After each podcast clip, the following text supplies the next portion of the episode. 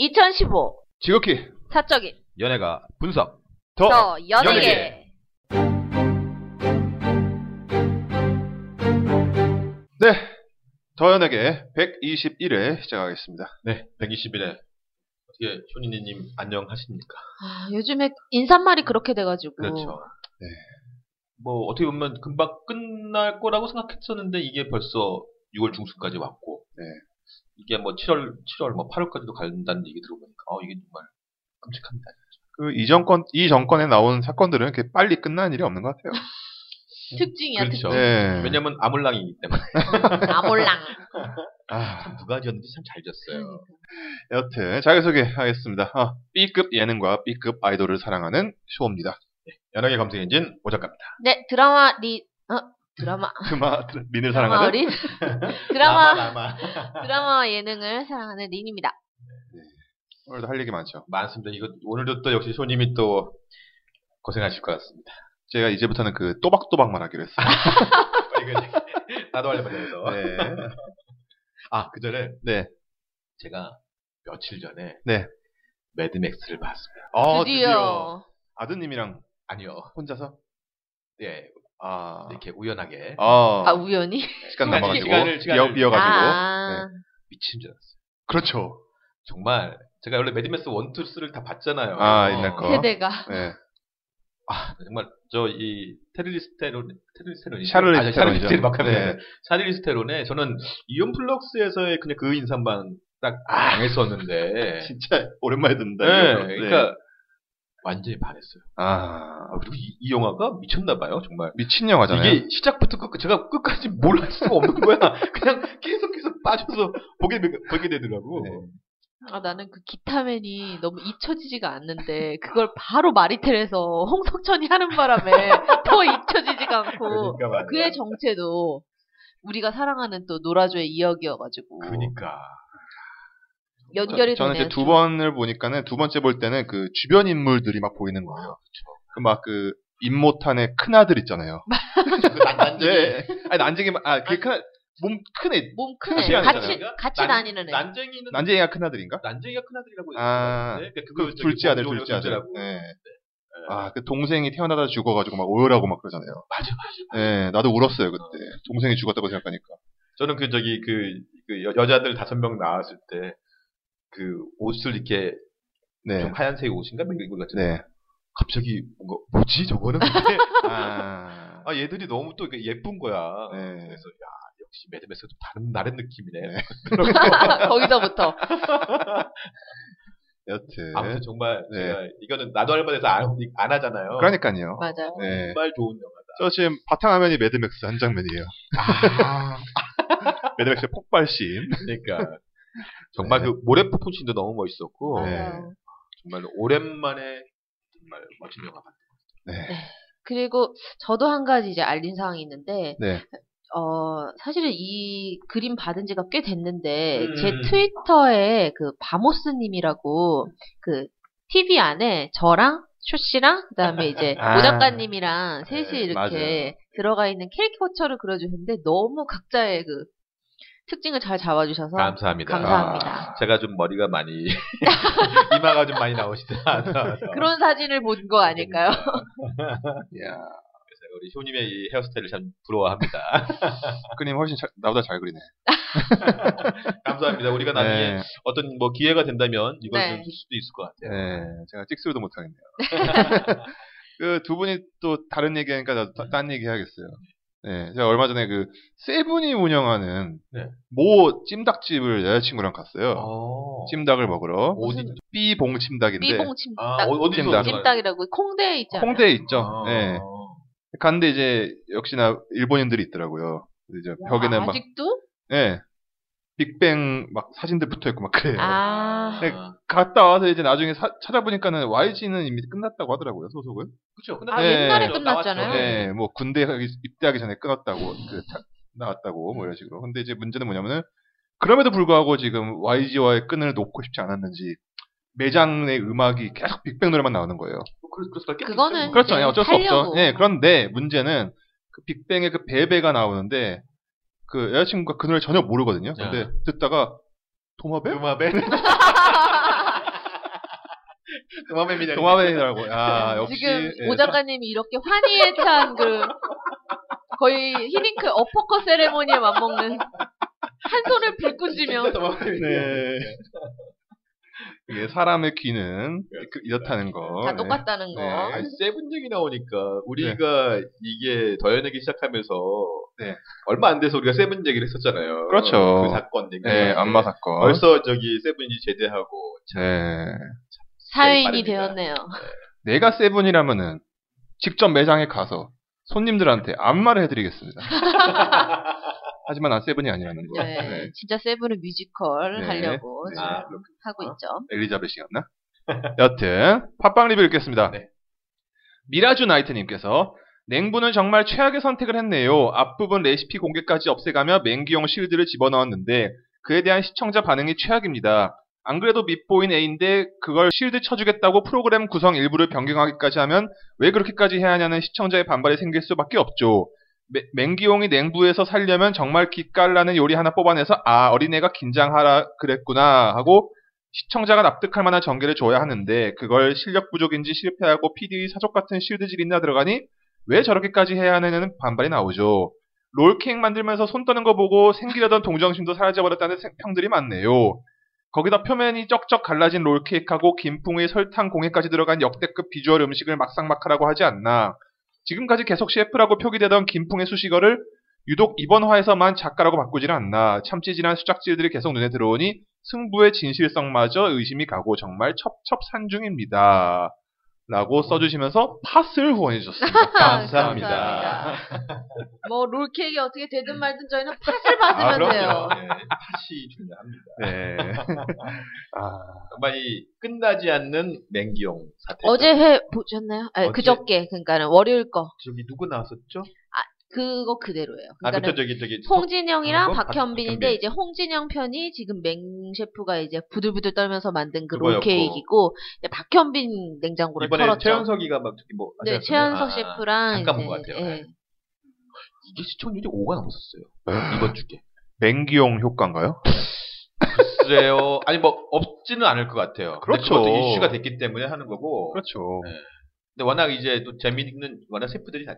그러니까 맹기형 효과라고 한다면은 저번 회에 우리가 얘기했던 그런 그 신규 그 시청자 유입으로 인한 뭐 효과는 있겠지만 저 솔직히 말해서 저 진짜 묻고 싶어요. 정말 김풍을 이길 만한 거였나 그 롤케이크. 저도 그러니까 그거는 그거 같아요. 그냥 느낌상으로 봤을 때는 진영이한테 맛있다고 해줘라. 어, 그랬을 것 같은 느낌이 들어요. 인간이니까. 네. 그러니까 정말 정말 정말 긍정적으로 얘기하자면 홍진영 입맛에는 그 롤케이크 더 맛있을 수뭐 있겠죠. 있, 겠죠 그 라이스 칩에다가 바나나 뭐 이렇게 크림 올라간 그거보다는 설탕공에도 뭐 보- 눈으로 보니까 이쁘지 뭐 안 맛있었다라고 하면 할 말이 없는 건데 글쎄요. 그러니까 뭐 뒤에도 계속 네. 이렇게 나오는데 네. 트러블 제로님께서 냉장고를 부탁해 맹기용을 위한 미공개 영상이라니 말 그대로 사족이네요. 파랑새님께서도 저도요 마치 짜여있는 극본처럼 아닌 불쌍해서 1승 챙겨준 것 같, 같이요. 김풍의 현란한 퍼포먼스와 맛보진 않았지만 다들 칭찬하면서 먹은 요리들 평범하게 그지없는 롤케이크 이긴 것이 좀 이해도 안 가고 미공개분이라면서 보여주는 이유는 뭔지 참 그렇게까지 쉴드, 쉴드를 쳐주는 이유가 뭔지 너무 궁금하네요.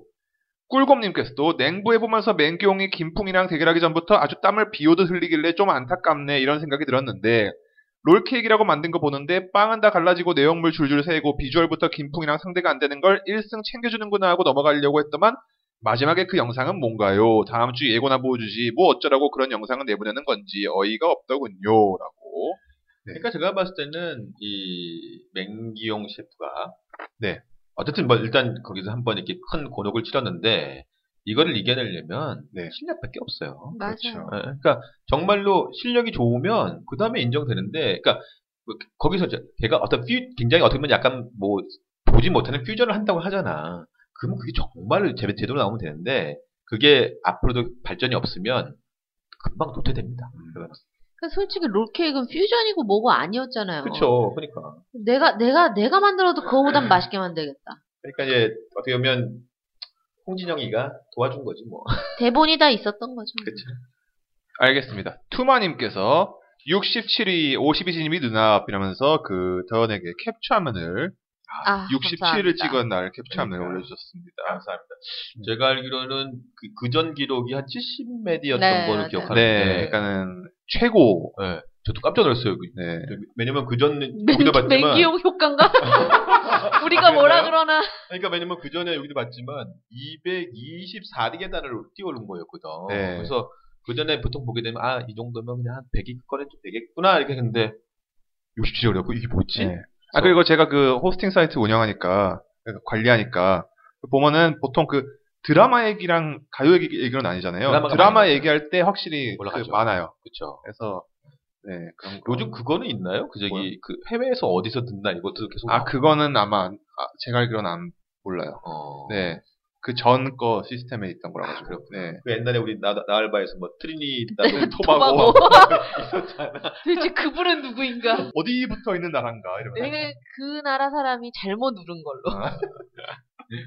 여튼 김로또님께서 또 순위 수직 상 승 축하드립니다. 드디어 대연에게가 대세네요라고. 네, 아, 감사합니다. 감사합니다. 근데 진짜 올라가니까 네. 기분이 좋고요. 네. 그러니까 저- 솔직히 말씀드리면 저희가 한 50인권 이상으로 올라가게 되면 네. 정말 앞으로 할 게 많습니다. 아, 나도 더 연예계가 아, 지금 공략 얘기하려는 거야. 아니 정말 더 연예계가 더 많은 게 보여줄 게 있어요. 아. 이게 왜냐면- 뭐 일종의 공약이네요. 네, 뭐. 이게 왜냐면 네. 그 순위가 아직 상승, 상승을 못해서 네. 못하는 게 있는데 이게 네. 50위권에서 이렇게 안정적으로 된다 그러면 네. 더 연예계가 우리 청취자분들에게 더 많은 거가 갈 수 있다는 거를 야, 알겠습니다. 많이 많이 밀어주십시오. 꿀곰님께서 요즘은 라디오에서도 음식 주제로 방송하네요. 강원 선생님과 황교익 씨가 나와서 하는 맛있는 라디오라고 스브스에서 합니다. 강원 선생님은 딴지 라디오로 걸신이라 불러다오라는 음식 관련 팟캐스트를 오래 하셨는데요. 그 스브스 PD가 그 팟캐스트를 듣고 캐스팅했다는군요. 그 걸신이라는 팟캐스트 한번 들어보세요. 막 빵 터지고 그런 거 없는데 한 번 들으면 계속 듣게 되는 희한한 매력이 있어요. 그리고 음식 관련 방송은 계속 또 나오는군요. KBS 조이란 채널에서도 한 끼의 품격이라는 방송을 런칭했어요. 조세호, 홍진경 더블 MC인데 시청자가 자기 사연과 함께 자신만의 레시피를 심사위원에게 맛보여주고 심사위원들이 각자 금액을 적어내면 그 돈 합계하여 현금 주는 그런 방송인데 이름만 봤는데 글쎄요 이건 뭔가 이것저것 섞어서 우라카이 아닌 것처럼 만든 우라카이 느낌이 강하게 느껴지네요. 그러니까 심사위원은 레이먼 킴 어떤 일본인 셰프 사유리 그 배우 신성록 동생이 셰프던데 그 사람 이렇게 나옵니다라고 신성록 그의 동생을 예전에 우리가 한번 얘기했었었죠. 네. 뭐 얘기, 농구 셰프예요. 네. 어 그러니까 농구 선수를 그만두고 네. 셰프가 됐다고 하더라고. 신기한 특이한 이력이네요. 요즘에 이런 그 음식 프로그램이 뭐 이거 KBS 조에 한 끼의 합격도 있고, 네. 그다음에 KBS 2에서 목요일 아니야 언제 또 시작했어요? 예, 그게 지금 보니까 아 목요일 날 목요일 날 오후 8시까 9시겠죠? 네. 그때 대단한 레시피라고 어 그 뭐야 대단한 레시피. 예, 레- 레시피라고 김원희, 문희준 뭐 이렇게 갖고 나와서 어허. 진행하더라고요. 어. 강래호가 진행을 하더라고요. 강래호. 오, 그 벗, 뱉어버리는 그분. 아, 그러니까 이거- 앞치마를 벗어주세요. 네. 그러니까 이게 음식 프로그램이 계속 나오고 있습니다. 네. 보, 보리보리님께서 내 친구의 집은 어디인가에 헨리 합류가 논란이네요. 반응이 안 좋으니 PD가 방송 전부터 이해 바란다며 인터뷰까지 하고 캐나다 편은 안 보겠다. 역시 SM 다된 밥에 SM 뿌리기. 제2의 맹기용이라는 반응. JTBC가 맹기용에 이어 헨리까지 왜 그런 걸까요? 정말 맹기용은 삼성, 헨리는 SM의 압력인 건지. 두리뭉실님께서 시작은 썰전, 김희철 때부터 아닌가요? 신동엽, 전현무 등 탑 MC들이 있으니 JTBC의 SM이 힘 좀 쓰겠, 힘 좀 쓰겠죠. SM의 숟가락 얹기는 너무 오래돼서 진짜 사나이가 잘 되니 헨리, 김수로 넣고 여군 특집 대박나자 엠버, 강예원 넣고 추사랑이 인기 있을 땐 추성훈과 인연도 없는데 슈퍼맨의 소녀시대 나오고 뭐 입이 아프죠라고. 이 뭐이 얘기는 지난 회 때 한번 얘기를 했었죠 저희가 아, 헨리 얘기하면서 네, 맞아요. 다 된 밥에 SM 뿌리기? 그쵸. 근데 저는 그러니까 그때는 그런 얘기를 했었어요. 과연 이 말 그대로 비정상회담을 봤던 사람들이 사실은 많이 옮겨오는 거거든요. 그렇죠. 그렇죠. 근데 이런 거예요. 그러니까는 제가 계속 주장을 하는 게그 이미 공고화된 틀이 있어요. 그 틀이 있는데 그 틀 이외의 사람이 들어올 때 맹경 같은 사람이 들어오느냐 아니면 진짜 실력 있는 사람이 들어오느냐. 근데 헨리 논란은 되지만 우선 까봐야 될 것 같아요. 헨리 정도는 뭐, 그러니까 뭐 뭔가 보여줄 거는 있긴 있겠죠. 네. 근데 거기에서 이제 그 형들이랑 좀 이질적인 모습을 보여준다. 왜냐면 그 거의 다 30대 그쵸. 이상이거든요. 네. 연령이. 거기에서 이제 뭐 약간 좀 약간 논란이 될 하나라도 하면 이제 막 불이 붙을 가능성이 있죠. 근데 워낙에 지금 헨리가 지금 이미지가 좋아요. 왜냐면 헨리 지금 약간 불쌍하다로 돌아섰어요. 예원이 때문에. 예원이 때문에. 어. 이혼남. 예, 예, 이혼남이 돼가지고, 그러니까 이 글 쓰신 날이랑 뭐 이렇게 얼마 차이 안 나는데 이제 종영을 했잖아요. 그것도 종영할 때도 진짜 그 할리우드 스타, 여스타 그 내 안, 내 안에서 걔 온 거, 에릭남 이게 화제지. 그. 둘의 마지막 방송이었다. 뭐 자막 자막으로 끝났다니까요. 그 비난만 받고. 네, 비난만 한가득 받고. 그래서 참 헨리가 잘하면 제2의 이준 될 수 있죠. 그렇죠. 어, 그러니까 오연서한테 음, 이렇게 못하면 맹기용 되고. 그렇죠. 못하면 맹경 되고. 맹기용 국어사전에 들어가야 될 거야. 어. 아, 약간 예원 나오니까 얼마 전에 이렇게 검색을 보는데 김예원이 뜨는 거야. 예. 그래서 예원이가 또 무슨 짓을 했지? 딱 봤는데 그 예원이가 아니고 다른 예원이가 떴더라고요. 또 어떤 예언이 그 있었어? 써니에 나왔던 예원이 김예원이라고 있잖아요. 그 친구가 약간 그때 아. 써니에서 누구로 나왔어? 그 상대편에 좀 이렇게 좀 이렇게 껌 뭐야 면도칼 수 그, 그, 어, 그 친구 아, 그 소녀시대 중에 멤버인가 보다. 네, 그런 것 같아요. 네. 네. 그 친구가 얼마 전에 복면가왕에 한번 나왔었거든. 아. 1번인가 2회인가. 아. 그래서 화제가 됐었는데, 이 친구가 뭐 JYP. JYP 어, 들어갔어요, 맞아. 갔다는, 그러면서 아. 걔가 뜨려서 그, 아, 그래서 난 처음에 예원이가 JYP가, 또? JYP가 미쳤나? 그런지. 그리고 스타 제국이 그렇게 놓아주는 저기 또 아니잖아요. 그러니까요. 소속사도. 네. 알겠습니다. 아이유느님께서 크라임신2 이번 주 김지훈의 사카린 짱 잊을 수 없네요. 다음 주는 표창원 교수님이 탐정역이고 어. 멤버들은 자기 자신을 연기한다고 예고되었네요. 역대급이 나올 수 있을까요? 우주미남 앙금님께서 크라임신2 이번 주는 그동안 예능, 예능임을 망각하고 본 이후로 제일 빵빵 터지는 에피였네요. 장진 감독은 추리만 성공하면 살해 동기까지 다 맞히는 재능이 돋- 돋보였고 무엇보다 김지훈은 반- 단발성 출연으로 함께하기엔 아까운 인재 같아요. 그나저나 다음 주 피해자가 메인 PD였네요. 탐정이 표 교수님에다가 타- 피해자가 담당 PD라니 출연자들 중에 윤 PD에게 원한을 가진 사람이 많이 나올 것 같아요. 아이유 누님님께서 계속 크라임신2 재밌게 보기 위한. 정보를 드릴게요. 지금까지 상금 현황 1위 홍진호 야. 800만원, 2위 장동민 700만원, 공동 3위 박지훈, 장진, 한이 400만원입니다. 범인 추리 횟수 순위는 1위 장진 7회, 공동 2위 박지훈, 한이 4회, 공동 3위 홍진호, 장동민 3회입니다. 홍진호와 장동민이 범인이었을 때 역할을 잘 수행해서 범인의 승리로 끝나기 때문에 상금이 더 많습니다. 역으로 말하면 범인을 많이 하면 추리를 할 기회가 주는 것입니다. 어, 범인 횟수는 장동민 3회, 게스트 3회, 한이 2회, 홍진호 1회, 박지윤 1회입니다. 추리력은 1위 장진 70%, 2위 한이 50%, 3위 박지윤 44%, 4위 박, 장동민 43%, 5위 홍진호 38% 순입니다. 야하. 현재까지 범인 검거율은 60%입니다. 표창원 교수님이 탐정으로 나오는 다음에 참고해서 보면 재미있으리라 생각합니다. 추리력은 범인 추리 횟수, 총 추리 횟수분의 범인 아, 추리 횟수. 총 추리 횟수분의 범인 추리 횟수입니다. 어, 총 추리 횟수 이퀄 10 빼기 범인 횟수입니다. 홍진호는 죽임당하는 피해자 역할을 한 번 했기 때문에 범인 횟수에 플러스 1을 했습니다. 위 정보는 수작업, 수작업으로 했기 때문에 실제 정보와 다를 수도 있습니다. 라고. 아이유님은 크덕이에요, 크덕. 크덕. 아니면 이렇게 좋은 정보. 이거 네. 어디 가서 볼 수 있겠습니까? 아, 왜, 대단하시죠. 무섭습니다. 왜큰 상인을 거상이라 그러잖아요. 그러니까. 저는 거덕이라고 해드리고 어, 거대한- 거대, 거덕. 거대한 덕이다. 거덕. 아, 진짜. 거덕 아이유누님님. 그러니까 이 크라임씬 이 2가 정말 원에 비해서 워낙 잘 되고 이번에 이제 이- 내일 내일 내일인가요? 이제 드디어 또 우리 표, 표창 보수가 어, 너무 야, 기대돼. 기대가 돼요 정말로. 제가 본- 표창 교수하고 본방- 잘 아는 사이라서 본방사수 할 겁니다. 그러게님께서도, 어, 크라임신이 끝나는 시점에 타 방송에서 더 지니어스 그랜드 파이, 파이널이 시작되는데, 언급이 없어서 글 써봅니다. 요리 방송 아니면 요즘에 볼 게 없어서 기대하는 예능입니다. 라인업은 홍진호, 김경란, 이준석, 박- 최정문, 이상민, 임요한, 유정현, 임윤선, 장동민, 오현민, 김경훈, 김유현, 최연승. 개인적으로 김경훈 대신 성규가 나왔어야 하지 않나라는 생각이 드네요. 그리고 꽃병풍으로 출연하신 유람 씨가 나이차 많으신 분과 곧 결혼하신다니 축하는 안 하지만 행복하시기 바랍니다.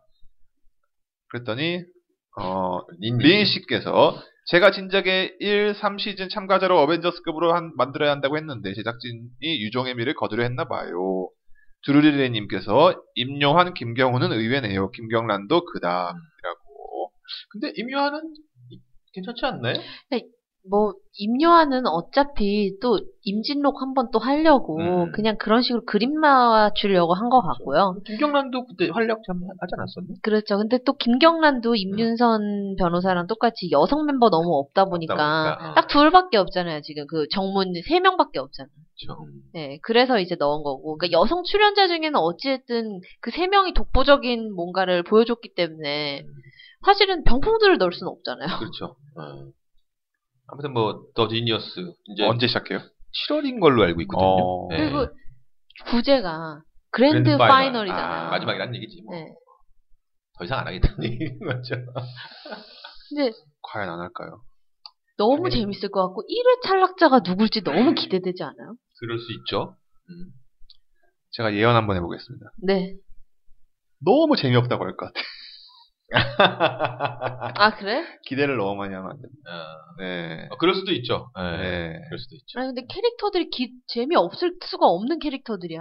근데 어차피 그 저기 포스트에도 보니까 네. 딱 나온 사람이 누구였죠? 저기 홍진호. 홍진호하고 이상민하고 그리고 장동민 딱 장동- 세 명이 이렇게 딱 서 있어서 특히 이상민이 또 이럴 때 활약을 잘하잖아요. 이상민이랑 진짜 장동민이랑 음. 1대1로 맞짱 떠가지고 누가 이길지 너무 기대되잖아요. 네. 완전 둘 다 약간 아, 이 여, 여우들이죠. 잔머리 머리가. 캐릭이잖아요.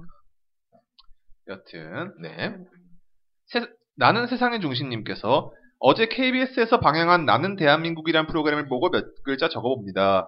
어제 그 프로그램 보고 좀 불편하다고 할까요? 제 개인적인 생각인데 너무 애국을 강요하는 것 같습니다. 청년들의 최저 실업률, 메르스 사태로 인한 정부 불신, 서민들의 가계부채로 국민들은 너무 힘든데 거기서 갑자기 가수들이나 각 지방 합창단원들이 합창하는 모습 보여주면서 나는 국가 대한민국이란 말을 계속하는 것이 좀 보기가 불편했습니다. 이건 순전히 개- 제 개인적인 생각입니다. 제가 너무 편협한 생각을 가지고 있는 걸까요? 아니요. 절대 그렇지 않습니다. 아니, 지금 시국이 어느 때인데 음. 이런 방송을 거의 무슨 땡전 뉴스처럼 그러니까 이게 뭐냐면, 어, 뭐 저는 이내 마음 좀 알고 있지만, 네. 이게 이제 KBS 이 사장님이 네. 작년인가 되셨죠, 다시 뭐 되셨잖아요. 네. 그래서 그분이 이제 막 개혁을 하면, 개혁이, 자기 표현하면 개혁이지. 하면서 이제 올해 개혁. 항상 그잖아요. 2015년 시작할 때 2015년 대기획 이런 게 있잖아요. 네. 거기에 하나예요. 대기획. 아, 예, 그래서 이제 2015년에 뭐 해야 돼서 뭐 강포 70주년 해갖고 이걸 만들려고 이거 한 거거든요. 그래서 이게 아. 10부작이에요, 10부작. 메르스가 터질 줄을 음. 모르고 몰랐죠. 아, 그러니까 연초에 세운 어, 계획. 어쨌든 이것도 KBS 1에서 방송되는 거고. 네. 뭐 항상 그런 식이니까 그러니까 높으신 분이 하고 싶어하는 그런 게 있잖아요. 그런 거에 일환인 거잖아요. 아, 그쵸. 그러니까 보여줘야 네, 되니까. 보여주기 위한 윗분들한테 보여줘야 되는 거니까. 네. 더 윗분들한테 보여주기 위한. 그렇죠. 이게 안 되는 거. 네. 제가 이런 걸 만들었죠요. 그렇지. 빅스톤님께서 스포츠 대작전 폐지 후 15일 새벽에 스포츠 대백과라는 이름으로 다시 시작하더군요. 혹시나 했지만 역시나 KBS1에서 원하는 100분 토론 같은 포맷으로 가지고 왔더군요. 재미도 없고 신선하지도 않고 결국 꺼버렸네요. 그리고 프로듀사 후속으로 내놓는다는 것이 내 멋대로 해라라는 파일럿 프로인데 스타일리스트 없이 패션 대결을 하는 포맷으로 무한도전 식스맨에서 광희가 제안한 패션왕이라는 포맷에서 조금만 수정해서 내놓더군요. 심지어는 그때 나왔던 정형돈과 광희뿐만 아니라 홍진영 그리고 안정환과 은지원만 추가해서 내놓다니 이번에도 까놓 대놓고 소재 베끼는 걸 보면서 KBS는 MBC 없으면 어떻게 방송국을 운영하는지 어처구니가 없더군요. 기존 좋은 소재는 죽이고 바쁘고 그렇다고 내놓는 것이 다른 곳에서 한 소재 베끼기라니 하라고. 그러니까 참 이게 요즘 계속 KBS가 얻어맞고 있는데 네. 어떻게 보면 아니, 뭐 노력은 하기도 하고 있는데 이게 너무 이제 크게 베끼다 보니까 그리고 특히 요즘은 이제 이런 SNS가 많이 활 이제 많이 이제 이- 그 사람들한테 알려져 있기 때문에 네. 금방 금방 드러난다는 거죠. 아. 근데 여기서 잠깐 그래도 KBS가 제가 약간 뭐 실드를 쳐준다면 KBS가 그래도 다른 방송사에 비해서 이것만큼은 정말 최고의 포맷이다. 라고 생각하는 게 뭐가 있을까요? 그러니까 일단 MBC는 뭐 무한도전 이게 있잖아요. 네. SBS는 뭐가 있지? 전국 노래자랑? 런닝맨이죠. 러닝맨 있죠. 음, 근데 전국 노래자랑은 그것도 원- 원래는 이제 일본 거에서 또 그것도 이제 그렇죠. 갖고 왔던 거죠. 베꼈네. 또 제가 봤을 때 KBS가 다른 거에 베스트에서 정말 타의 추종을 불허하는 포맷은요. 도전 골든벨이에요. 나 그 얘기하려고. 그 판때기 들고 아, 써- 써서 거. 문제 내는 거. 이 포맷은 아. 정말 베스트였거든요. 그러니까 원래 옛날에 언론 그, 그 고등학교 관련된 프로그램에서 한 코너였어요. 어. 그게 너무 발전되면서 이제 하나의 프로그램이 된 거거든요. 그래서 이제 십몇 년을 지나고 오신 거죠. 그리고 그게 진짜 해외에서 상을 많이 tas어요. 그게 뭐 좋은 이미 프로그램. 동남아에서는 뭐그 포맷을 많이 또 나가게 됐기 때문에. 이제 그 프로그램이 그 끼친 영향이 대단한 게, 그러니까 이제 주변에 뭐 친구들 중에 아 우리 학교 골든벨 했었다 뭐 이런 식의 음. 친구들 꼭 있잖아요. 그렇죠. 예. 꼭 그런 친구들은 이제 그 골든벨 수록을 하게 녹화하게 되면은 아 방송이란 게 다 순 뻥이구나 알게 되는 거죠. 라는 걸 알게 되는 거죠. 그렇죠. 굉장히 좋은 프로그램입니다. 그런 의미에서.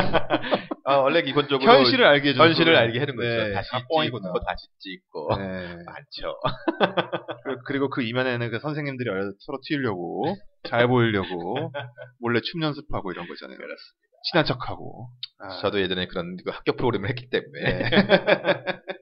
알겠습니다. 아이유 누님께서 이번 주 주말은 정말 좋네요. 금토는 프로듀서에서 아이유를 볼 수 있어요. 저도 마찬가지입니다. 역시 아이유 누님.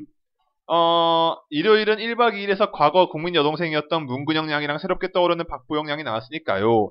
마지막으로 복면가왕의 어머니는 자외선이 싫다고 하셨어로 에이핑크 은지 양이 나왔네요. 충격적인 의상이었지만 나윤건 씨도 이번 주 복면가왕에 출연할 것으로 예상되면서 김연우 씨를 위협하고 있네요. 다음 주도 이 구도로 다시 주말을 맞이할 수 있겠네요. 라고 했더니 어어어어 님께서 정은지는 스포 아닌가요? 아직 발표도 안 됐는데 안 본 사람들을 김 빠지게 만드네요. 라고 했더니 아유님께서 스포였다면 죄송합니다. 복면가왕 끝나고 에이핑크 팬들 사이에서 그렇게 알고 있었고요. 블로그나 유튜브에서 거의 확실하게 이야기되는 것들이라서요. 다음번부터는 스포가 되지 않게 쓰겠습니다. 라고. 근데 뭐 그 방송을 보던 안 보든 정은진이냐 아니냐의 이야기를 하시는 게 스포가 되진 네, 않는다고 이미 뭐 생각하거든요. 그러니까 저도 저는 정은지는 몰랐어요. 정은지 저는 정은지일 줄 몰랐는데 어.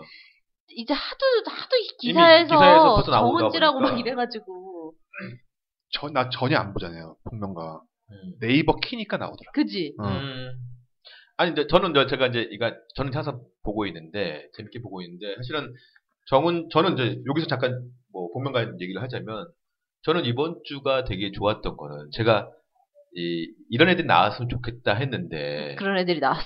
제가 요- 가장 반가웠던 애가 누구였냐면 장석현이었어요. 어 맞아. 샵의 장석현. 샵에 아, 아, 그러니까 저 와이프랑 이렇게 보면서 노래는 그러니까 왜냐면 이 저, 그게 정은지와 같이 정은지가 아니지만 하여간 네그 하여튼 이- 정은지라 추정되는 추정되는 그 인물 저기 무슨 저기 저기 아. 어머니는 어머, 어, 어머니 자외선. 어머니 자외선이 싫다고 하셨어. 아, 여자가 노래를 좀 잘하는 거야. 근데 남자애가 처음에 좀 약한데 중간쯤 보니까 어 되게 독특하네. 근데 도저히 누군지 모르겠는 거예요.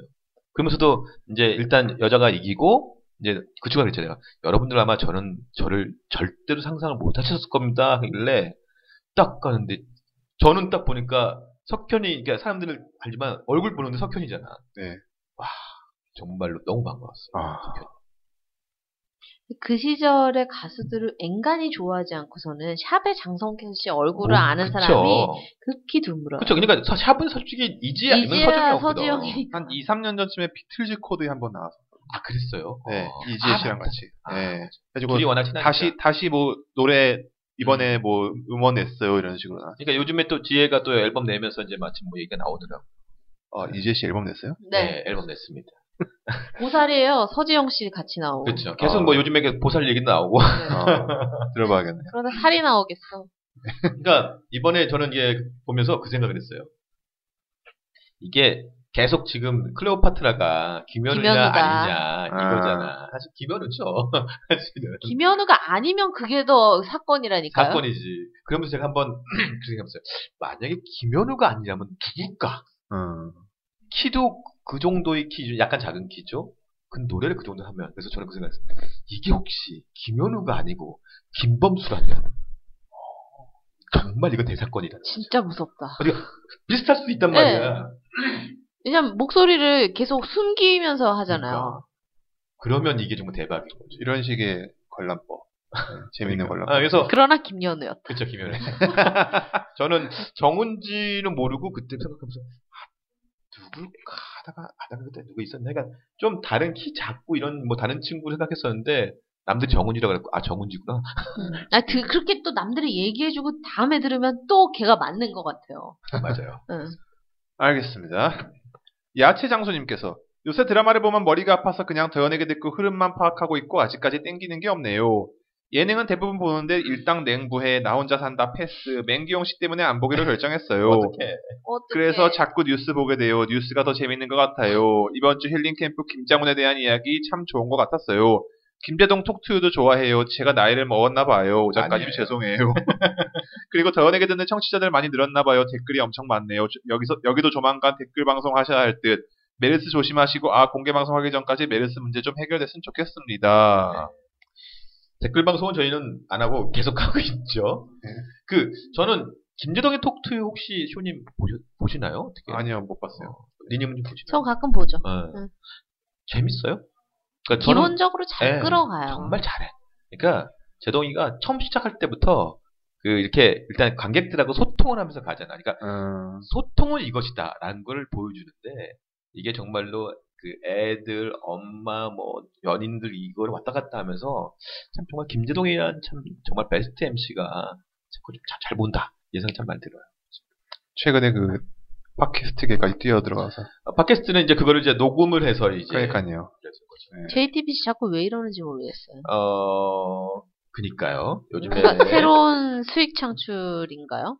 수익 창출은 아니고 그러니까 시장 개척이죠. 어, 어떻게 보면 저는 그렇게 봐요. 이건 나쁘다고 보지는 않거든요. 어쨌든 지금 예, 뭐 지금 잠깐 그 얘기를 하자면 팟캐스트가 그동안 약간 좀 정치 시사가 좀 많았잖아요. 네. 근데 최근에 뭐 우리 어떻게 보면 우리는 그 중에서도 굉장히 좀 대중문화 쪽을 많이 하는 그쪽 분야였는데 사실은 그 외에는 대부분 영화들이 많았고 근데 최근에 이 김재동 이런 것도 있고 마녀사냥도 그렇게 하고 근데 그거 외에 뭐 송은이 김숙이가 하는 어. 그런 프로도 아, 되게 잘 엄청. 재밌어. 네, 재밌어요. 아이디, 아이디어가 좋거든.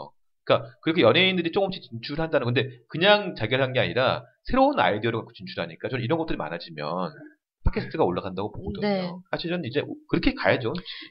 김숙, 송은이 같이 그렇게 하는 게 좋다는 거예요. 잘했어요. 아이디어 좋은 거예요. 그냥 이렇게 있던 거를 따가지고 그냥 이렇게 내보내는 이, 이 의미를 모르겠는 거죠. 그렇죠. 제가 다시 보기가 아니라 다시 듣기 서비스를 해주려고 하는 건지 여기서. 그렇죠. 제가 다음번 이제 음악 프로에 이 송은이 김숙의 비밀 보장과 가- 관련된 걸 하나 알겠습니다. 드리겠습니다. 트러블즈로님께서 저번에 댓글단 우에노주리와 탑 드라마 촬영 시작했네요. 아 봤어요. 그리고 마리텔 MLT-05 다소몬 완전 민폐 수준 이은결이 살렸네요라고.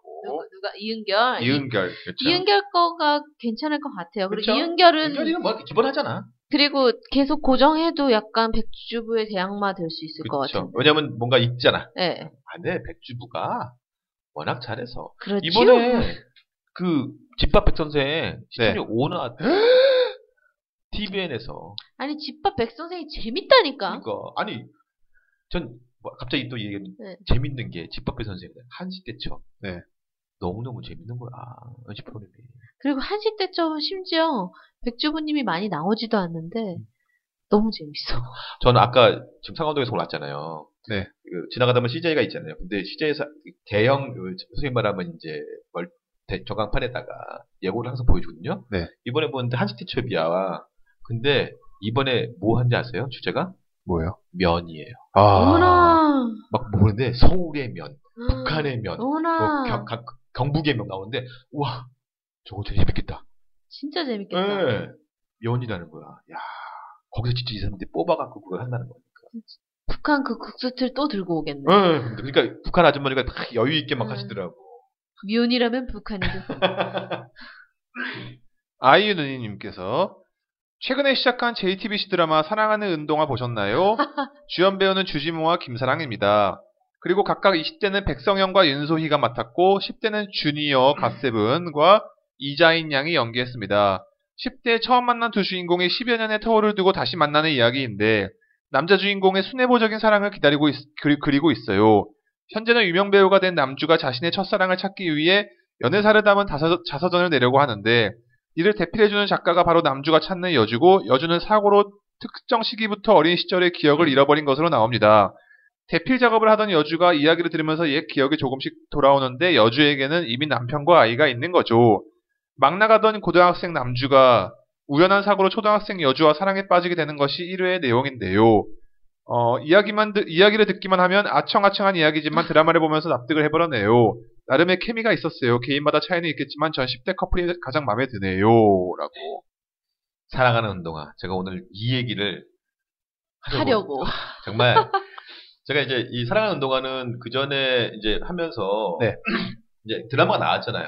네. 근데 이제 아, 이- 한 번씩은 언급은 해줘야 되는데 우리 덜연대기에서 그러다가 이제 계속 못 하고 넘어가는데 네. 이제 이렇게 아유님이 이게- 이걸 댓글 올리셨거든요.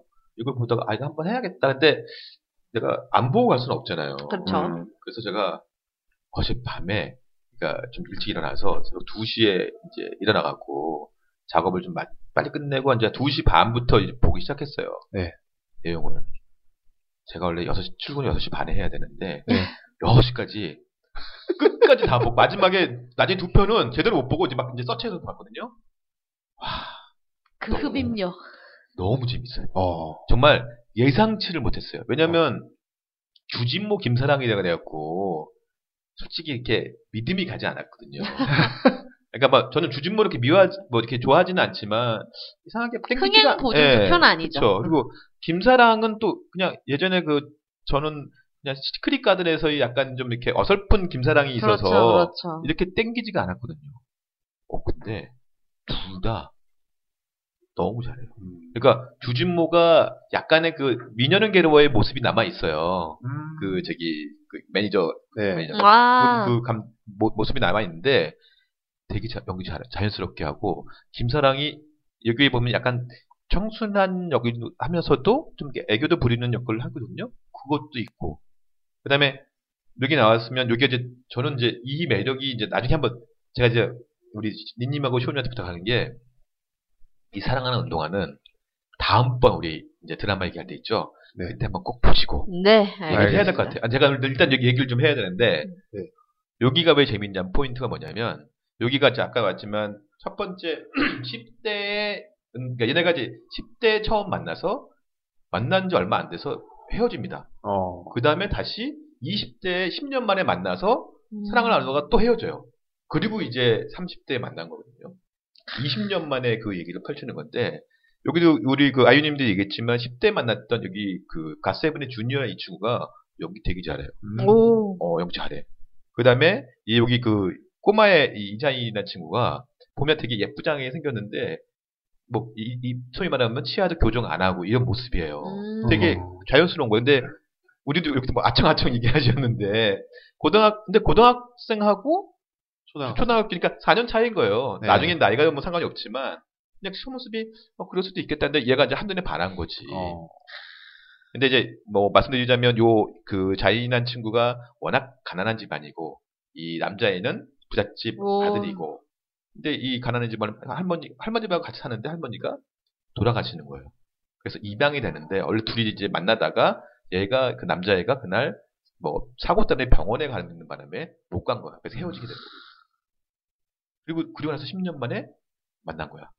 그때 백성현이가 고- 이제 배우 배우를 지망하다가 이제 고위 근무를 갖고 그다음에 여자애가 큰 누구냐면. 저기 윤소희예요. 네, 저희가 그 어. 근데 이거 식샤에서 식샤에- 나왔던 거기서 나왔던. 근데 윤소희가 여기서 너무 예뻐요. 그래요, 이쁜 아이라니까. 이 윤소희가 솔직히 김사랑의 그 모습이 윤소희가 있었기 때문에 저는 윤, 김사랑이 보, 이제 보여요. 어. 윤소희 모습이 없었으면 김사랑이 안 보이거든요. 어. 근데 윤소희가 거기서 너무나 애교도 잘 부리고 사랑스러운 모습을 전달하는 거예요. 근데 제가 설명을 하다 보면 이 친구가 왜 그 남자가 왜 배우가 되려고 했냐면 그 운동이란 이렇게 여자애가 운동인데 얘가 자기 엄마를 찾기 위해서 그 TV는 사랑을 싣고 나가기 위해서 배우가 되고 싶다 해서 한 거예요. 근데 아, 걔가 안 됐기 때문에 얘가 배우가 된 거였거든. 그래서 찾아주려고 운동의 네. 엄마를. 예, 아니 이제 지금은 자기가 이제 운동인을 만나기 위해서 아. 한 거죠. 그리고 나서 이제 지금 30대 10년이 흘러서 지금 2015년이죠. 대배우가 된이 주진모.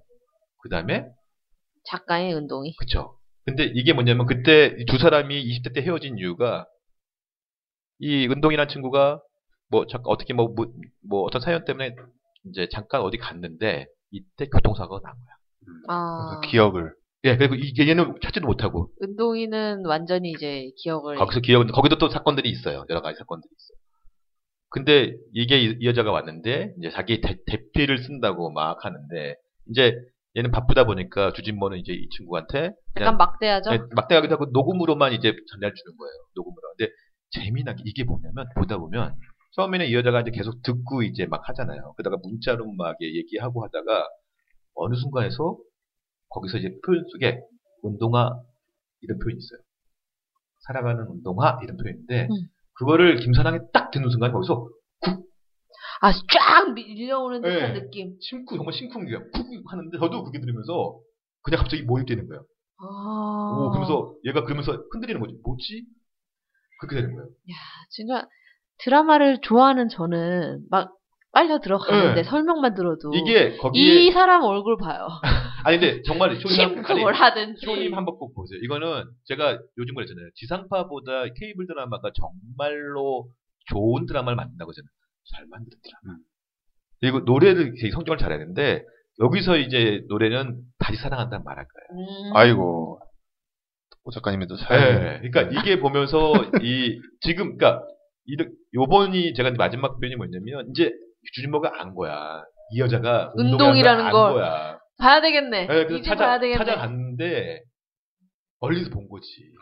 그리고 이제 이번 예고편을 보니까 이제 이제 그걸 장면이 엄청 표현하는 거. 아, 정말 보면 볼수록 너무 재밌습니다. 무슨 요일 드라마예요? 이게요 금토 드라마예요 JTBC. 아. 그래서 이게 제가 프로듀서 때문에 네. 못 이거를 봐. 아니 그 전에 시작해요. 근데 앞에 좀만 보고 음. 넘어가야 되는데 아, 그냥 잊고 있었던 거야. 그래서 금토에 8시 한 반인가 시작을 해요, 이게. 이 다음이 내, 치- 내 친구. 맞습니다. 음. 여기 그 잠깐만 PD하고 작가를 소개해 주자면 음. PD가 이태곤 PD라고요. 저하고 잘 아는 PD인데 이 친구가 원래 그 MBC 12월의 열대야. 아, 네, 그리고 내 생의 마지막 스캔들을 했던 PD예요. 그리고 JTBC 와서 인수 데뷔하고 어머나. 내 이유- 이웃의 아내를 한 PD입니다. 그래서 아. 되게 관록 있는 PD예요. 그리고 작가가 시- 신인 작가인데 뭐 뭐 몇 개 뭐 수상을 하고 옛날에 SBS 강구 이야기라는 드라마 한 적이 있어요. 그러니까 아마 박주미가 나왔던 2부작인가 했던 거예요. 그래서 되게 잘습니다. 꼭 한번 우리 다음에 이거 한번 보고 다 같이 보고. 네, 한번 보고 얘기했습니다. 알겠습니다.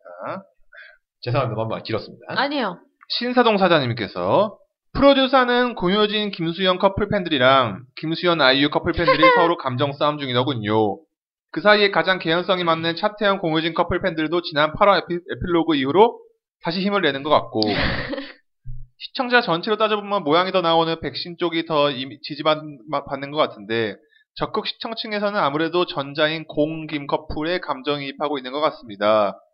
주연 두 명으로 가는 게 보통이고 서브는 조력자 혹은 방해꾼에 불과해야 하는데 박지은 작가가 초반 분량 적게 주던 아이유를 중반 이후 너무 띄워버려서 아직도 드라마갤 같은 곳은 전쟁터네요. 대한민국에서 팬이 제일 많으면서 동시에 안티도 넘쳐나는 게 김수현 아이유라 이간질도 엄청나고 드라마 끝날 때까지 이 모양 될 것 같습니다. 박지은 작가의 러브라인이 원흉이라고. 아마 이거는 좀 몇 개 좀 얘기하고 해야 될 것 같아요. 스트레스 얘기는. 사슴벌레님께서도 프로듀서 재밌게 보고 있는 1인입니다. 전 개인적으로 라피디, 탁피디, 백승찬, 신디가 연결돼야 한다고 생각하는 사람입니다. 저도요. 근데요, 오 작가님이 방송국에 계시니까 여쭤보는데, 뮤직뱅크의 그 막내 작가, 그런 친구가 현실 속에도 있나요? 제가 봤을 땐 그런 경우가 있다면 바로 잘릴 것 같은데, 오 작가님이 선배로서 그런 후배 작가가 있다면 어떻게 하시나요? 아무튼 더연에게 잘 듣고 있고요. 요즘 메르스가 유행인데 건강 조심하시길. 신사, 신사동 사장님께서도 라 탁PD 쪽이 이어지고 백신 쪽은 열린 결말이 될 것 같아요. 아니면 시간이 지나며 백 PD가 지금의 라 PD 위치에 올라가고 신디는 다른 카, 카메오랑 이어지는 쪽으로 가던가 백신은 이어지지 않는 게 더 그림이 좋을 듯 100% 연결되는 쪽은 김종국 예지원 커플이 아닐까 싶네요. 벌써 연결돼 있죠. 그쵸. 아니 여- 뭐다 여러 의미로. 김종우 예지원 커플 되게 재밌어요. 저는 오히려 그 커플이 굉장히 양념. 음, 아, 김종국 그리고 연기에 맛을 붙였는지 이제 막 잘해요. 연기 한다는데요. 그니까 잘해. 여기저기 캐스팅되고. 중국이 그를 원하잖아요. 요즘 중국이 뭐 장난 아니지. 뭐 너닝맨이 중국 그 저기 포맷 한, 한게 시청률 5%? 난리 났대요. 그게 뭐 매덕이죠. 보는 게. 아 그리고 저 중국 런닝맨 봤어요. 음, 우리 런닝맨이랑 똑같은데 똑같아요. 예. 똑같은데 뭔가 더 즐거워하는 게 보여요. 아. 그러니까 이제 우리 런닝맨 애들은 이 게임도 할 만큼 했고 그래서 아 즐겁게는 하는데 근데 이 중국 런닝맨들은 이- 이런 게 경험이 많지 않다 보니까 막 새로운 게임이 나오면 정말 막 몰입해서 그쵸. 막 하는 돈도 많이 주잖아. 그렇죠. 몇 억씩 주는데. 하지. 그 정도 받고 하지. 얼마나 신나겠어. 그러니까. 그 아까 오 작가님한테 여- 여쭤봤다는 거. 네, 지난번에 제가 한 번 말씀드렸었는데 맞아요. 이 얘기는 근데 그 그때도 말씀드렸지만 그 이런. 친구가 있으면 살아남기가 예, 거의 사장님 라인이 아닌 이상은 이렇게 살아남기가 쉽지 않을 거다. 예, 그렇습니다. 계속해서 읽겠습니다. 사슴벌레님께서 프로듀서 박지훈 작가는 미쳤어요. 어떻게 맞아요. 이렇게 재밌게 글을 쓸 수가 있죠? 미쳤어요. 저는 백승찬 신지를 응원하지만 오늘 승찬과 타계진 PD의 마지막 그네 키스 아 미쳤나봐 진짜. 정말이에요. 정, 정말 허를 찌른 역대급 키스 장면입니다. 예고는 본편을 위한 거라고 하는데 이렇게 키스키스의 예고라면 과연 다음 주 있을 본편에서는 어떤 것이 펼쳐질지 너무 기대가 되네요. 그런데 프로듀사가 2회 남지 않았, 2회 남지 않았다는 것이 아쉽기만 하네요. 예, 그러니까 이번 주가 이제 저희가 이제 마지막이냐? 녹음하게 되면 이게 그래서 사실은 우리가 이게 금토이기 때문에 금요일에는 아마 방송 올라가야 될것 네. 같아요. 근데 맞아요. 이게 저도 지난주 프로듀서 보면서 손님 아직 안 보셨잖아. 안 본다고 했잖아요. 근데 전 지난주 이거 보면서 깜짝 놀랐어. 마지막 장면 보면서 정말 깜짝 놀랐어요. 뭐야? 아니 그래서 이게 난 둘이 뭐 한다 고 그러는데 거기서 나는 이 김수현이가 공효진한테 키스를 할 줄은 상상을 못했던 거야. 아니 그리고 이게 너무 잘 쓴다라는 게 느껴지는 게 써요. 뭐냐면 주제가 예고편에 대한 거잖아요. 그리고 탁 PD가 중간에 야 그래도 좋아한다고 말을 할 때는 그 사람이 마음의 준비를 할 수 있게 예고편 하나 좀 날려줘야 되는 거야 라고 했는데 그 탁 PD가 김세현 방에서 어쩌다 보니 그 이제 인형 때문에 그쵸? 판다 인형 때문에 봤죠. 네. 아. 그걸 알게 되잖아요. 그러니까 김수현이 대사가 딱 예고편 들어간 거 맞죠? 하면서 그러니까. 키스를 하잖아. 이게 넣잖아요. 벌써 이거 나지만 예고는 본편을 위한 거라고 하는. 아, 정말 박지은 작가가 글을 참 잘 써요. 미쳤어요. 우리 미쳤어요. 작가가 미쳤어요. 미쳤어요 정말.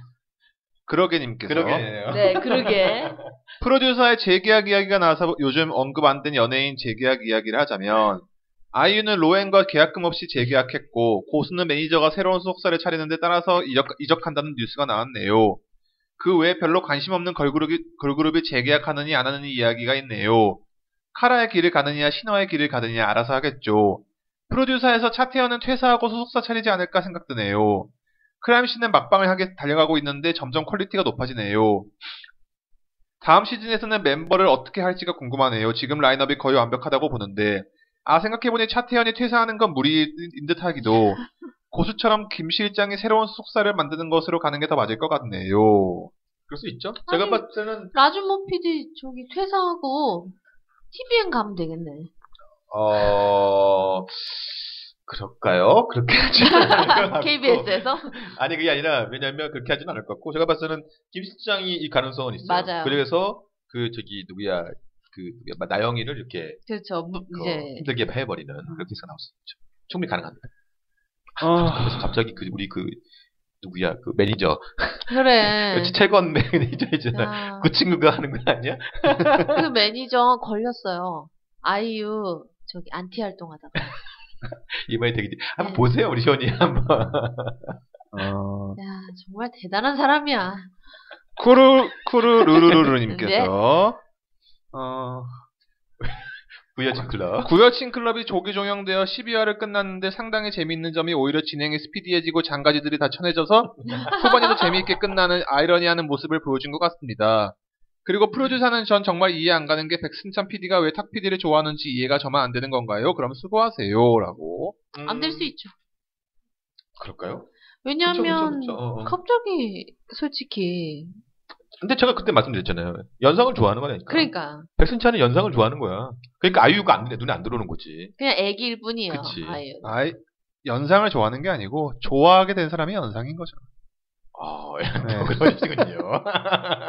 뭐 개소리 하나 싶지? 아니에요, 아니에요. 부여친 클럽이 그냥 조기종이 됐는데 오히려 더 잘 됐다는 거. 네. 프로듀서도 12회, 12회 죠. 12회고 구여친도 강제 12회가 됐는데. 참 두 드라마의 운명이 마음 아프네요. 근데 되게 아예 처음부터 12회로 한다는 그래, 게 되게 맞아요. 신기하네.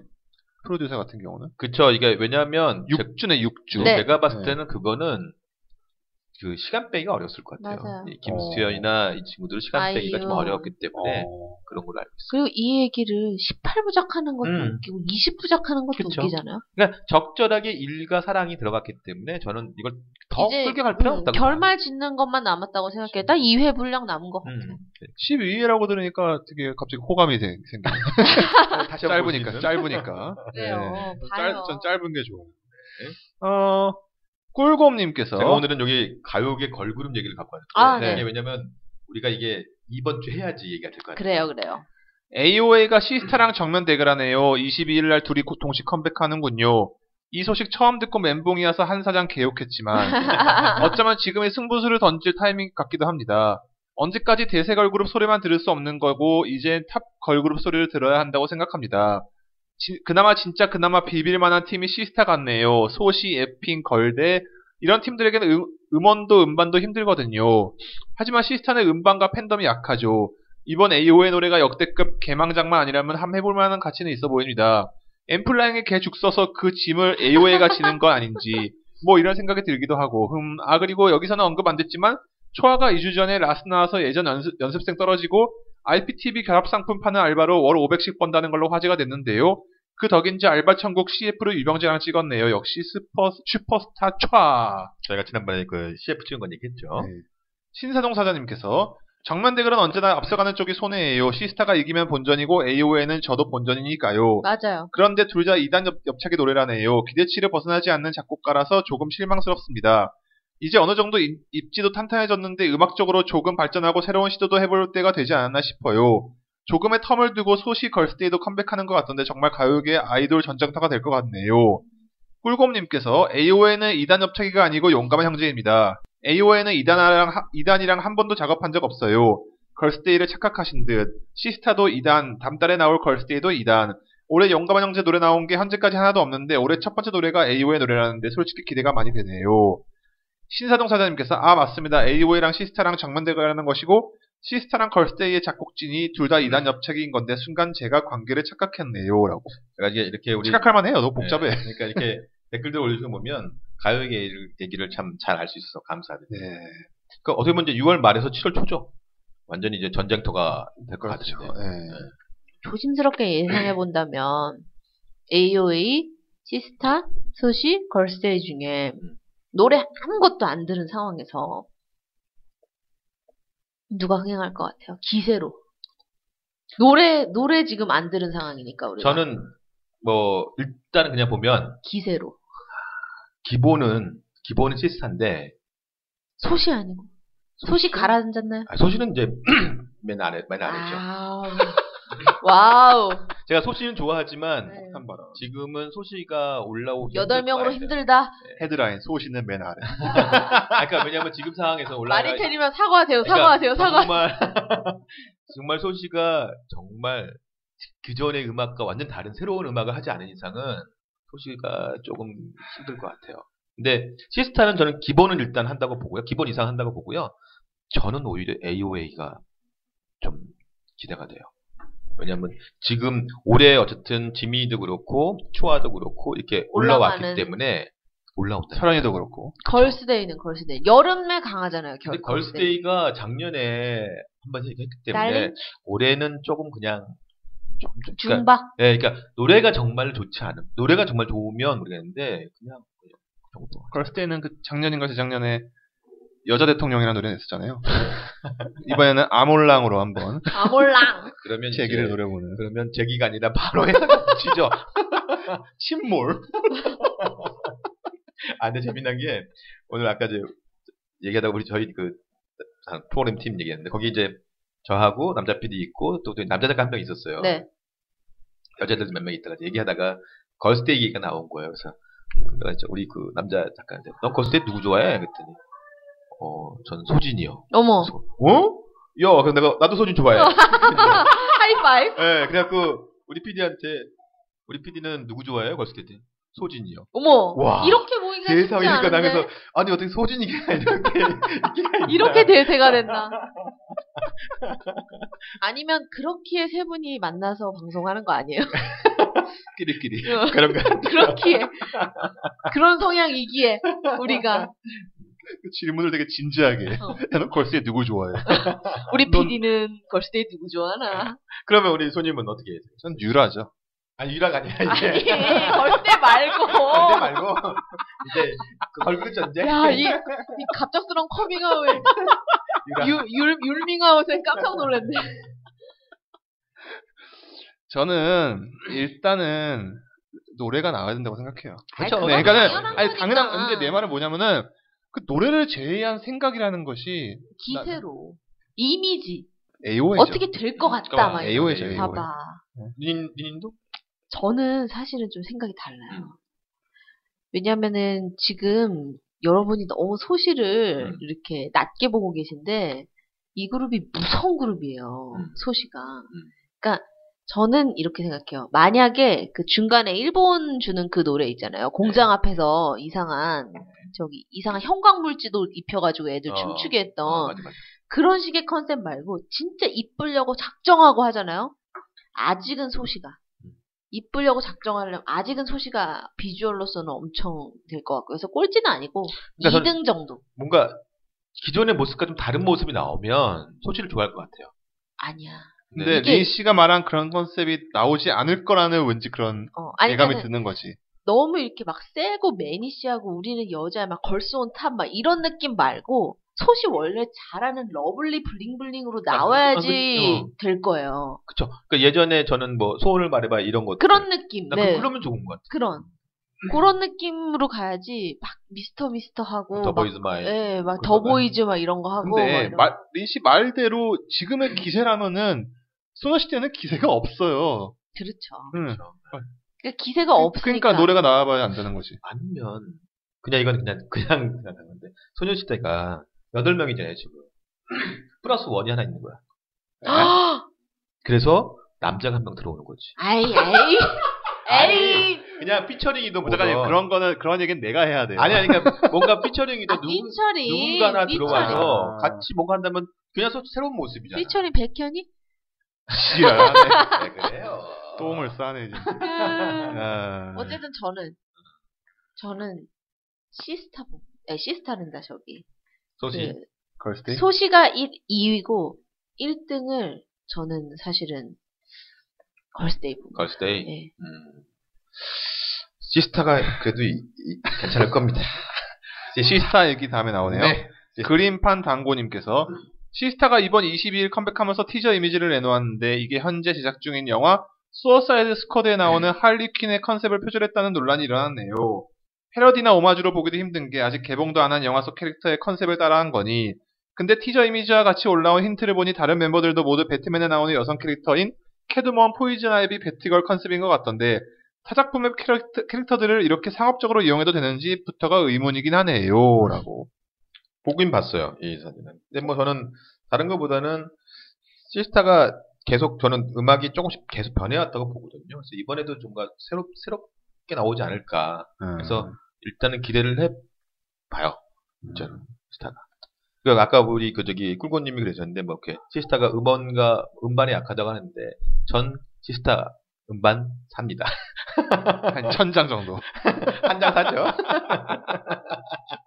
여튼 네. 게스트 및 방청취자 및 사연이 어디로 보내죠? 네, t h e e t t 골뱅이 너이버닷컴입니다. 오늘도 뭐 역시 많은 얘기를 했기 때문에 네. 몇 가지만 얘기를 하자면 아까 그 얘기 못했던 게 1박 2일 지난 이- 이번 주 보셨어요? 네, 봤습니다. 이게 일, 봤지요. 1 박 2일하고 옆에 러닝맨이 나왔었는데 둘 다 이제 이렇게 사람들을 불러 모으는 거예요. 코객 네. 코객용. 그렇죠. 근데 저는 1박 2일 더 재밌었어요.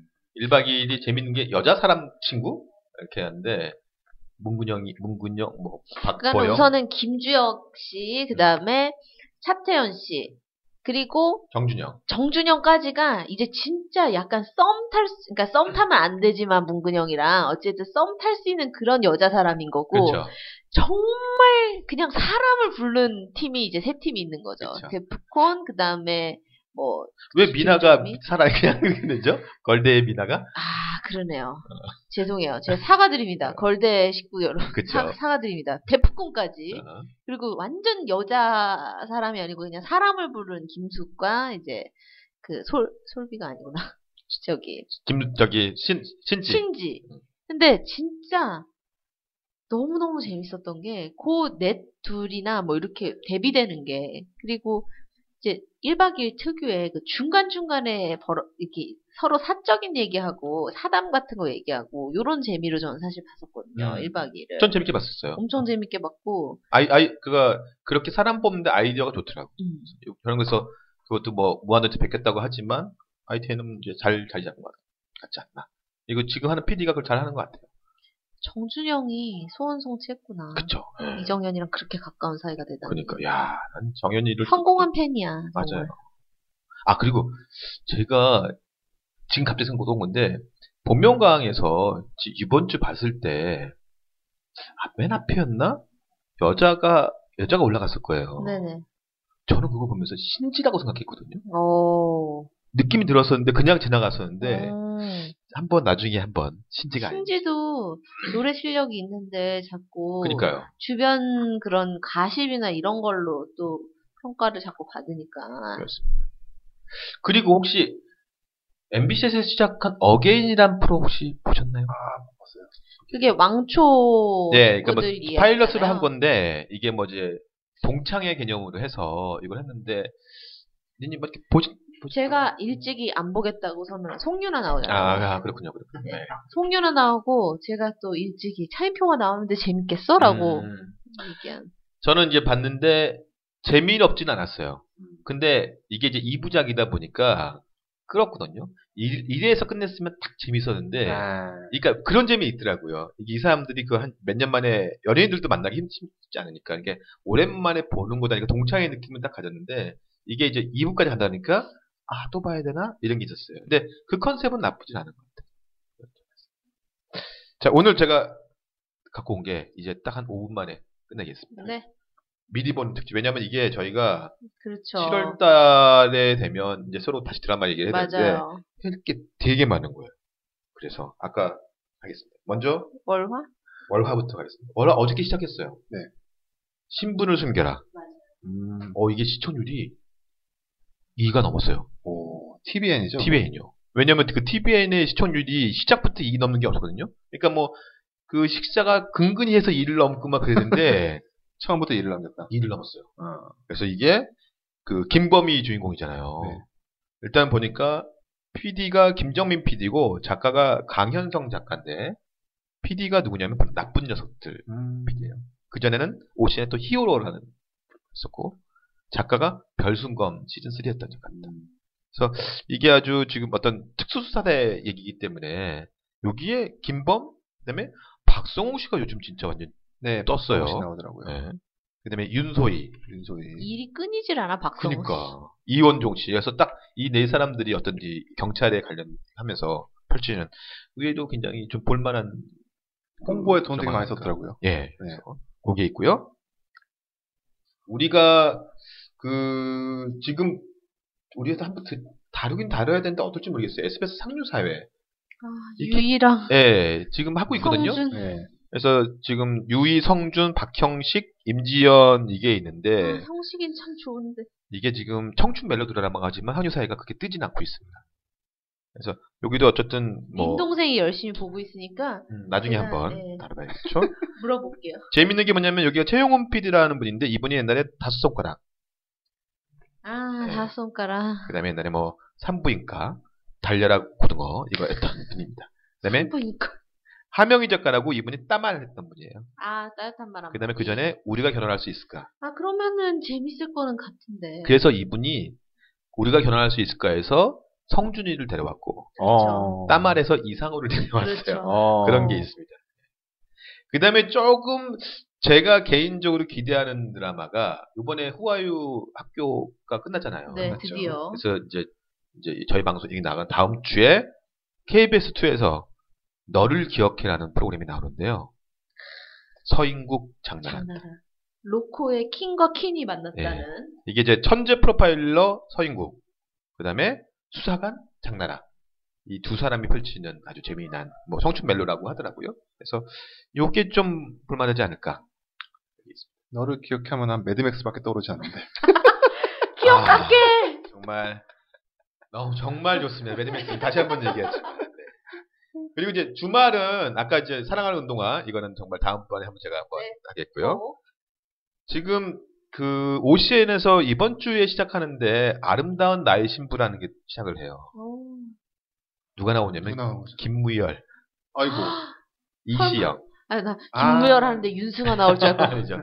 김무열, 이시영, 고성희 이, 이 친구들이 주인공인데 어, 고성이. 이게 뭐냐면 뭐 어떤 좀 그 어떤 그 한 남자가 한 여자를 바라보는 뭐 수뇌부 같은 얘기래요. 근데 이제 여기가 좀 좀 기대가 안 되는 게 작가는 유정열 작가라고 했던 작가예요. 어. 근데 PD가 김철기 PD입니다. 예전에 되게 잘했어요. 황진이, 음. 대물, 꽃보다 아름다워. 그러다가 이분이 파라다이스 목장을 어머나. 그리고 어 설마 작년에 은근 한녀를 아이고, 분이. 아이고. 그래갖고 제가 여기서 조금 좀 실망을 좀 하고. 네. 하락세네요. 신분 세탁하셔야겠네. 자 이제 세 개 남았는데요. 6월 27일 날 SBS에서 이제 금토 지금 이혼 변호사는 연애 중이 끝나고요. 그 문제가 많았던 하지원 드라마에 어머나. 너를 사랑한 시간이 너사시라고 너사시. 하는데요. 너사시. 예. 이게 이제 뭐 두 남녀의 뭐 성장통을 그린 드라마다 해서 이진욱 씨 나오죠. 예. 하지원, 이진욱, 그다음에 뭐 이런 친구들이 나오는데 사실은 기대는 돼요. 왜냐면 하지원, 이- 이진욱이 얼- 어쨌든 보장을 하는 친구고 여기 PD가 조수원 PD라고 아 조수원 피 바로 갑동이. 음. 그 다음에 너 목, 너희 목소리가 들려. 들려. 이 PD고 피노키오까지 또 했기 때문에. 맞아요. 그다음에 아 근데 작가에서 좀 믿음이 안 가는 거야. 작가가 설마 파라다이스 목장 작가 아니죠? 근데 한 사람은 그래도 뭐정 은근 남자 작가. 두 명인데요. 정도윤 작가인데 네. 동안미녀 했대요. 그래서 네, 그런 거는 좀 있을 뭐. 수 있는데 네. 이하나 작가라는 분이 또 한 분 계시는데 어, 이분이- 하나 이런. 걸- 앙큼한 돌싱녀. 어머나. 아이고. 우리가 엉큼한 뭐 응, 네. 응큼한이라고 했죠. 그죠 네. 응큼한. 그분입니다. 그리고 오랜만에 여기가 재밌는 게 뭐냐면 야 정말 이 조선 사내 다, 다 나왔더라고요. 신정구 씨, 아이고. 진경 씨, 아 나오셨네. 피노키오 멤버들 다 나오고요. 네. 자, 그 다음에 심야 식당이라는 게 드디어 나옵니다. 김승우. 아, 김승우의 예. 신학식당. 6월 27일 날 토요일 밤 12시 하는데요. 심야네요. 어, 김승우, 그 다음에 최재성 씨가 나와요. 어이구. 차라리 최재성 그래서- 씨가 요리를 했으면 아니, 좋겠네. 그래서 좀 기대가 되는 거야. 최재성이. 최재성 씨가 알고 보니 최재성의 주인공이고. 뭐 그럴 수도 있을 것 같아요. 주방에서 그 다음에 뭐, 다, 뭐 여기는 뭐, 뭐, 뭐, 김승우, 최재성, 그 다음에 알려진 사람은 위너의 남태현이가 나온다고. 아, 아이고. 최재성 씨가 그 역할로 나오는 거 아니에요? 거기 왜 보면은 비엔나 소세지 음. 좋아하는 그 조폭이 있어요. 원작에 그래서 어. 그 역할로 아마 나오실 거예요. 왜냐면 그 조폭이 일회성으로 나오는 게 아니고 본인 에피소드일 때도 나오고 다른 사람 에피소드일 때도 왜 와서 한 잔씩 그 비엔나 소세지 술 마시는 그런 걸로 이렇게 막 걸리거든요 그렇죠. 여기저기. 그걸로 나오실 그러니까 한번 기대를 할 것 같은데, 네. 일단은 PD는 황일래 PD예요 궁 시리즈. 네, 네. 어, 자- 잘 유명하신 분이고, 그, 림은 이쁘게 나오겠네요. 작가가 예능 작가인데, 저하고도 잘 아는 작가인데, 최대웅 작가라고, 그 아. 용감한 작가들에도 나고, 이번에 썰전에도 나왔었죠? 네네네. 그 친구가 하는데, 이 친구가 이제 예능만 하는 게 아니라, 이전에도 이미 뭐, 갈수록 기세 등등이라는 시트콤도 했었고, 박수건달 각색도 했었습니다. 그래서, 굳이 말해도 되는 것까지 뭐, 말해. 제가 제가 늘 박수 무당이라고 그쵸. 잘못 말하는. 어쨌든 이 친구가 비트지고도도 했고, 네. 황금 어장도 했기 때문에, 그런 기대를 해봤는데, 봐야겠어요. 근데 제가 알기로는 여기에 이제 많은 작가 라인도 있거든요. 위너의 남태영 군도 그 에피소드 중에 하나의 주인공. 나오겠죠. 자, 마지막입니다. 금토의 TVN에서, 그, 이게 이제, 이게 뭐가, 뭐, 이게 뭐- 뭐가 끝나고 끝나고 하려나. 하더라? 지금 금토가, 뭐죠? 총선. 어, 아, 여기, 여기 구여친 클럽. 아 여친 아, 클럽. 끝나고 하는 건데요. 이 7월 3일부터 합니다. 오나의 귀신님. 귀신님. 네, 오나의 귀신님. 바로, 박보영, 조정석 주인, 어... 조정석. 김슬기도 나오고요. 오. 박정아도 나온다고, 어머나. 임주환도 나오는데요. 이게 뭐냐면, 그, 내 안에 음탕한 처녀가 산다 뭐 이러면서 처녀 귀신이 이제 빙이 돼서 이렇게 이 보- 뭐 보조 주방 그러니까 음식 뭐 셰프한테 넘어갔나 봐요. 음. 주방 보조라고 하는데 그 친구이고 그다음에 셰프라고 자칭 뭐 잡벅스타라고 하는 이 셰프 얘기예요. 그러니까 보영이하고 이제 정석이가 이제 요리 뭐 음식점에서 펼- 펼친 얘기인데요. PD는 유재원 PD라고 고교체 사양 PD입니다. 어, 뭐 믿을만하네요. 네. 그리고 작가는 저하고도 잘 제가 알고 있는 역시 고교체 사양의 양희승 작가. 음. 이분이 옛날에 남센 여셋, 순풍산부인과 이걸 쓰셨던 시트콤 작가이기 오. 때문에 재밌게 가지 않을까. 근데 마지막에 사양 뒷부분처럼 쳐진다 그러면 좀 아쉽지 않을까. 우리 우리 중기는 언제 나오나? 모르겠어요. 관심 없어요. 중기는 다음 다음 번에 네. 알려드리겠습니다. 자 이렇게 됐습니다. 네. 우리 조님 아, 이제 또 고생 많이 했습니다. 알겠습니다. 여기까지 하고 다음에 또 뵙겠습니다. 끝!